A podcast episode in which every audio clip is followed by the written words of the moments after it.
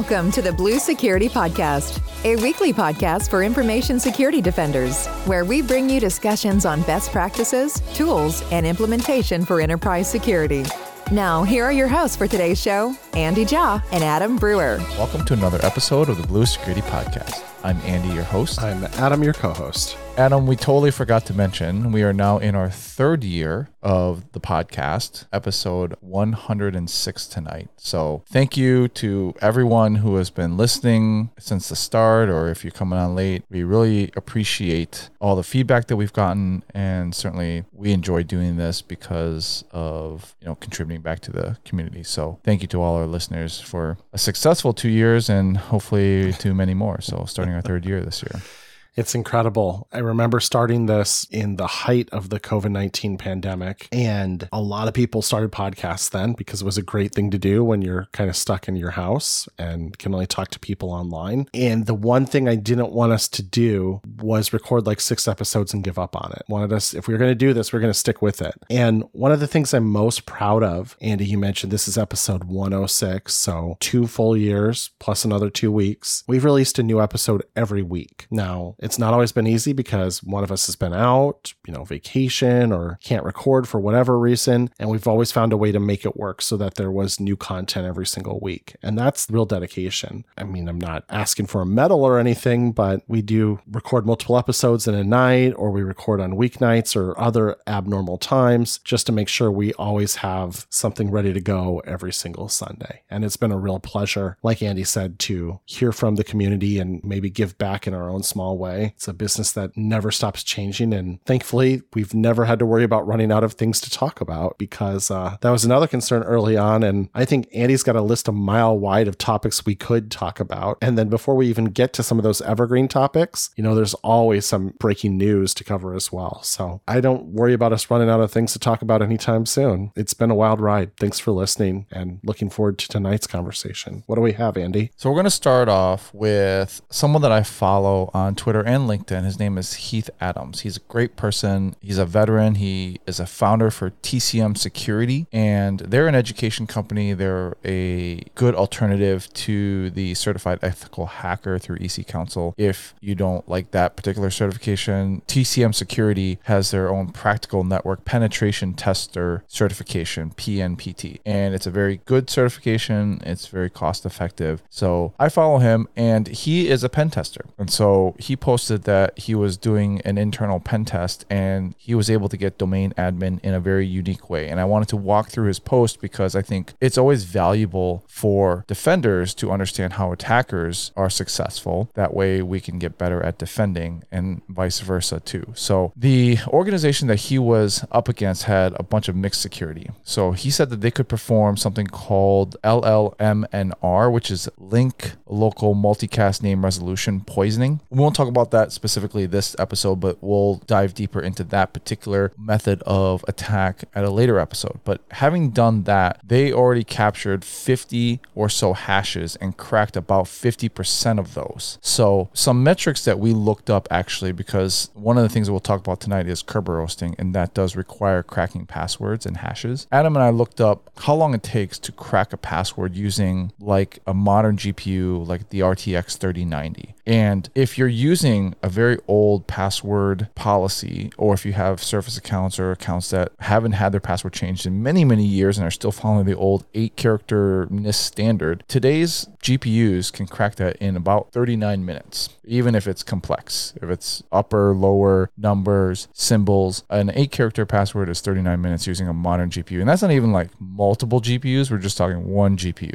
So, not very secure. So, in this case, they've already cracked about 50% of those. None of the users that they cracked had local admin rights, so it made lateral movement very difficult. So it eliminated a lot of the relay attacks like SMB relays, IPv6, unless they were able to catch a domain admin account in action, which they didn't. The organization also used LAPS, had decent enterprise AV, and was using a really expensive EDR. Their patching was super strong. There were no default credentials being used anywhere. There were no fancy attacks in play like Petit Potem, noPac, Print Nightmare, Sam the Admin. Everything was patched. And there were no service accounts to Kerberos. We're going to dive into Kerberoast In a little bit, but this is important here that they did scan for this and that there were no service accounts to Kerberos. Overall, it was a timed engagement, so they had a limited time to figure out if they could get domain admin. So it came down to finding a needle in a haystack or getting an admin count to relay via IPv6. And he said he found the needle. And here's the walkthrough. One of the cracked accounts had an overly permissive access to the file shares. And then they were able to see the user's personal shared folders. Within the share folder of a domain admin, there was a computer setup instruction document. And within that, it contained a local admin password. They were using LAPS, but he was like, well, one could hope. And so he used CrackMap exe to spray the password across the network, and it was successful on one machine, just one. And he used secretsdump on that machine, and there was a domain admin account in clear text. It was being used as a service. The password was stored in the registry, and he was able to log into the domain controller using that. So overall, again, kind of similar to what we talked about last week with Uber. I mean, it was just like one thing and they were in. So this came down to a computer setup instruction with a password in clear text. And he only had to get it to work on one computer. And he was very lucky that within that computer, there was a domain admin account that's being used as a service. So I just thought it was really interesting how he did it. And then part of it was that he scanned accounts to Kerberoast. And then I wanted to talk about what Kerberoasting was because I didn't really know. So I looked it up and I'm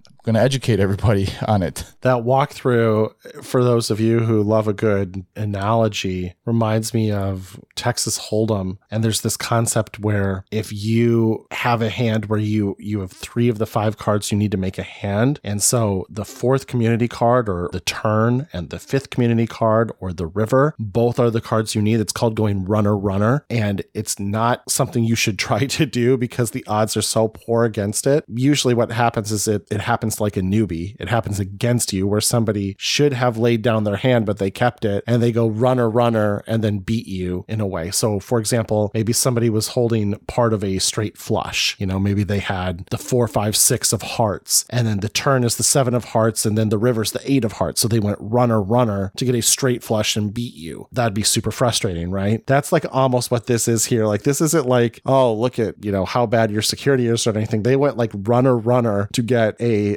like three times. It was runner, runner, runner. Get one document that had a local admin password in it, spray and find it on one computer where it's still being used. And then that computer has domain admin in clear text. Like you didn't, I mean, they did the work and like they found a way to get there, which is what attackers will do. I'm not being dismissive of this, but like this is not endemic bad security at all. In fact, this is really good security. And I guess, Andy, to your point, it just shows you like you only need one thing to go wrong and then they can almost get to the keys of the kingdom sometimes. This is honestly like almost a Hollywood story for security professionals. That's crazy. So I mentioned that they did scan to see if any service accounts were Kerberoastable. And what is Kerberoasting? So I didn't know what this is, and I thought let's learn about it because it is definitely an attack that can happen today, and there are things that you can do to mitigate against it. So it is a technique that an attacker, once they're inside your environment, they can try to crack the password of a service account within Active Directory. Very important that they already need to have access to your environment in order to do this. This is a post exploitation technique, right? This is not a vulnerability, although it does kind of exploit how the architecture of AD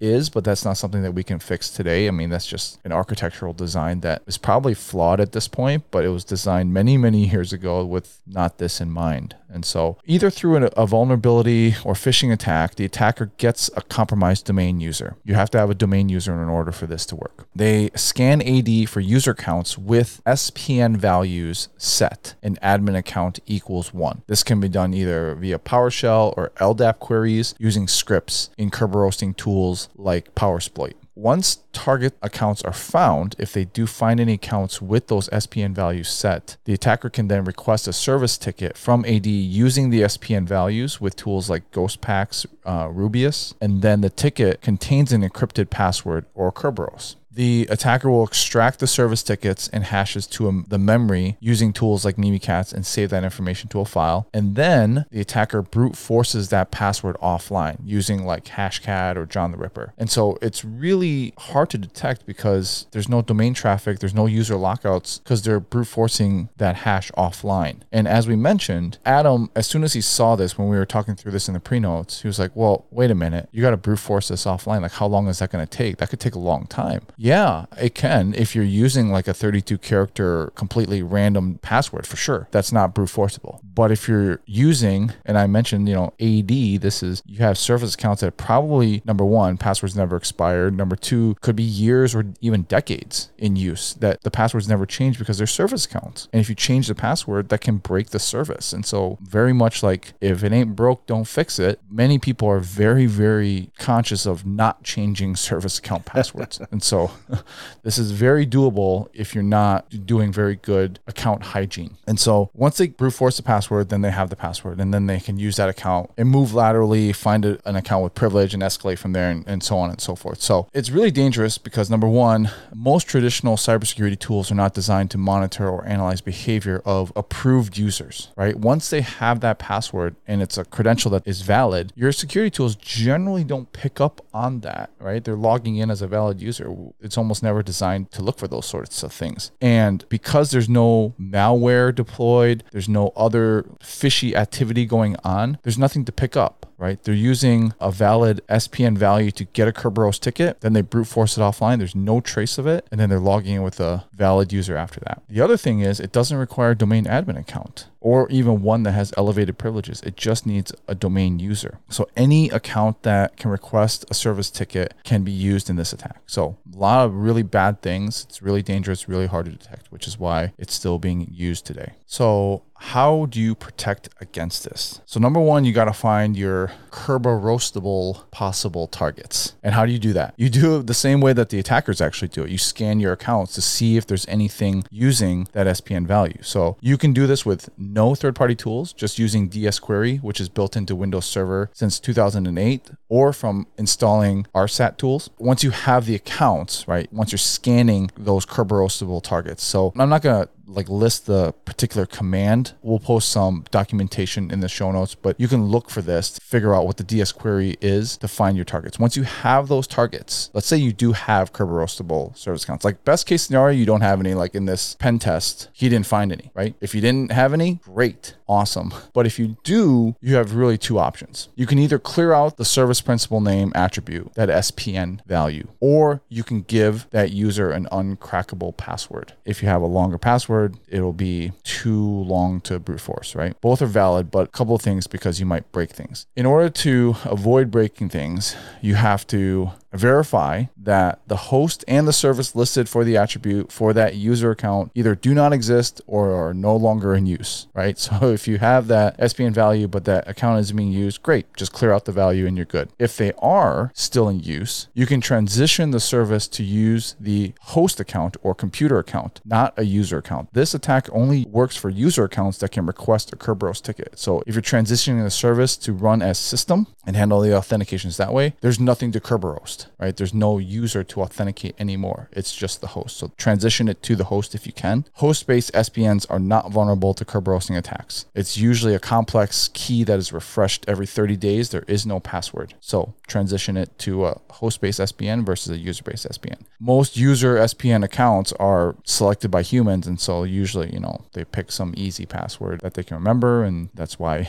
we have this attack. The other option is to give that user account an uncrackable password. And if you do that, then you need to make sure that you reconfigure everything that's using that. So the biggest issue is if you have a ton of Kerberoastable users, you'll need to prioritize your efforts based on the risk of each one, which service is most vulnerable and which one is most important to your company. So that is something that can be an issue if you're in a large organization and you run this query and all of a sudden you have a couple hundred user accounts that are Kerberoastable. that would be a bad thing. You can use tools that can automate it. For example, like Bloodhound Enterprise, which is an AD, you know, query tool that attackers often use actually. There's a lot of EDR tools that will detect against Bloodhound, but they have an enterprise internal blue team tool that you can use to basically automate changing the passwords for multiple Kerberoastable accounts. So look into that. But yeah, that's all uh, a few things that you can do to remediate that once you have that scan. This is really interesting. Just like you said, not a vulnerability, but a post exploitation tactic or whatever you want to call it. I had always heard about this, but didn't know how it actually worked. And yes, we did have that conversation kind of in the pre show about cracking passwords. And, you know, a couple of the points you made to me as well, Andy, were that given how long Active Directory has been around, it debuted 23 years ago, it is possible that some of these passwords are extremely old and aligned to security principles that we no longer subscribe to today. So the passwords might be far less complex than we would expect a modern password to be. And so with that, that would make them pretty easily crackable. If you can dump some of these hashes offline and go to town, you could find some hits. And the more Kerberoastable accounts you have, the more likely the bad guys will find something. And so at least there's good mitigations in place. It is possible to mitigate it. You heard that pen test where they found no Kerberoastable accounts. So it is possible. And other orgs have eliminated their attack surface in this space. So that's a North Star for anybody listening who hasn't done the work yet. It is possible. So cool stuff here. Do we have anything else, Andy? Yeah, I mean, there's other protections. Obviously, like yeah, if you have a user account, right? If they're have MFA enabled, that makes it less likely that the attacker can get access to the environment. Hopefully, you have some sort of MFA for your VPN or anything like that. But you know, that's one of the mitigations. You should identify any privileged service accounts. I always was very cautious when we got a new product at you know companies that I worked at, and they're like, yes, we need a service account with global admin rights. We need a service account with domain admin rights. It's like, do you really need that? Like, exactly what permissions do you need? You know, so it's very